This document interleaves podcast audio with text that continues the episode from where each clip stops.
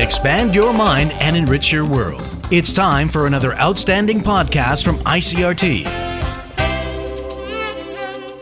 Good afternoon. I'm Nancy Sun with today's episode of Easy News.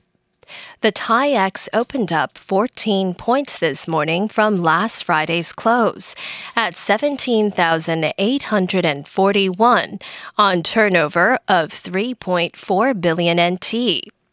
The market moved into negative territory last Friday as selling was sparked by renewed concerns over the coronavirus following confirmation of Taiwan's first domestically transmitted case in more than a month. A plunge in tech stocks on U.S. markets also heightened investor caution, which resulted in a rush to dump large cap electronic stocks, which pushed the broader market down during the day's session.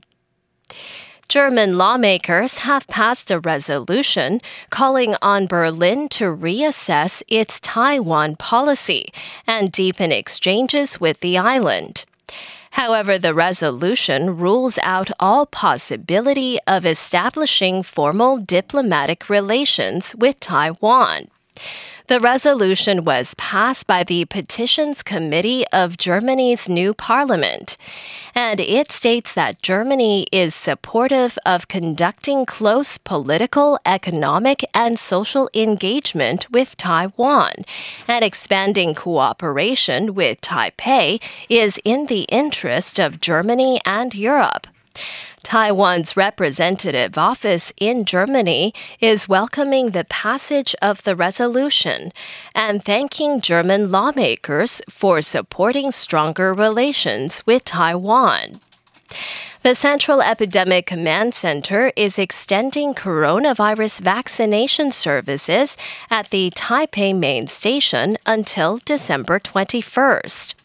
The service began on December 5th and was originally scheduled to end on December 9th before being extended until December 12th. However, health officials say it is being extended once again for the large number of people opting to get their vaccines at the train station. There are three walk in vaccination sites open daily from 1 p.m. through 8 p.m. at the station's main hall and its west and east corridors. They are all offering Moderna vaccine shots. The service is available to both Taiwanese citizens and foreign nationals. In international news, Israeli forces have shot dead a Palestinian man during clashes in the West Bank city of Nablus. The official Palestinian news agency identified the slain man as a 31 year old who was hit by a gunshot in the head. Israeli media reported that paramilitary border police, aided by army soldiers, entered Nablus to arrest a wanted Palestinian, and the clashes erupted when a group of Palestinians threw explosives towards the forces. There were no casualties among the Israeli troops, which arrested the wanted man. And rescue and recovery go on in the Midwest of the U.S., where tornadoes tore through Friday night, leaving what officials fear could be more than 100 dead and flattening entire communities.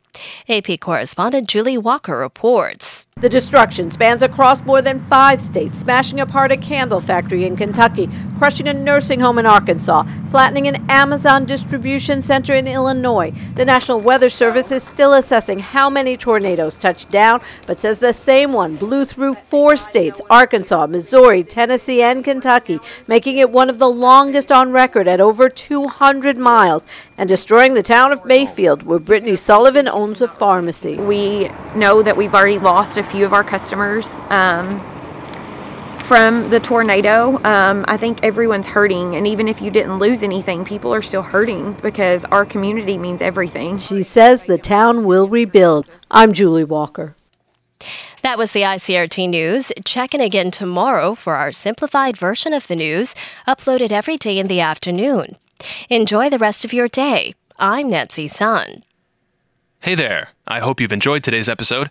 If you'd like to hear more from ICRT, you can check out our other podcasts. We've got Taiwan Talk, where we chat with a new guest every Monday, Taiwan This Week, a roundup of the news in Taiwan every Friday, and English in the News, for useful English expressions explained in Chinese. For some lighter news in both English and Chinese, check out News Bites and News for Kids. And if you enjoy them, tell a friend. Thanks for listening.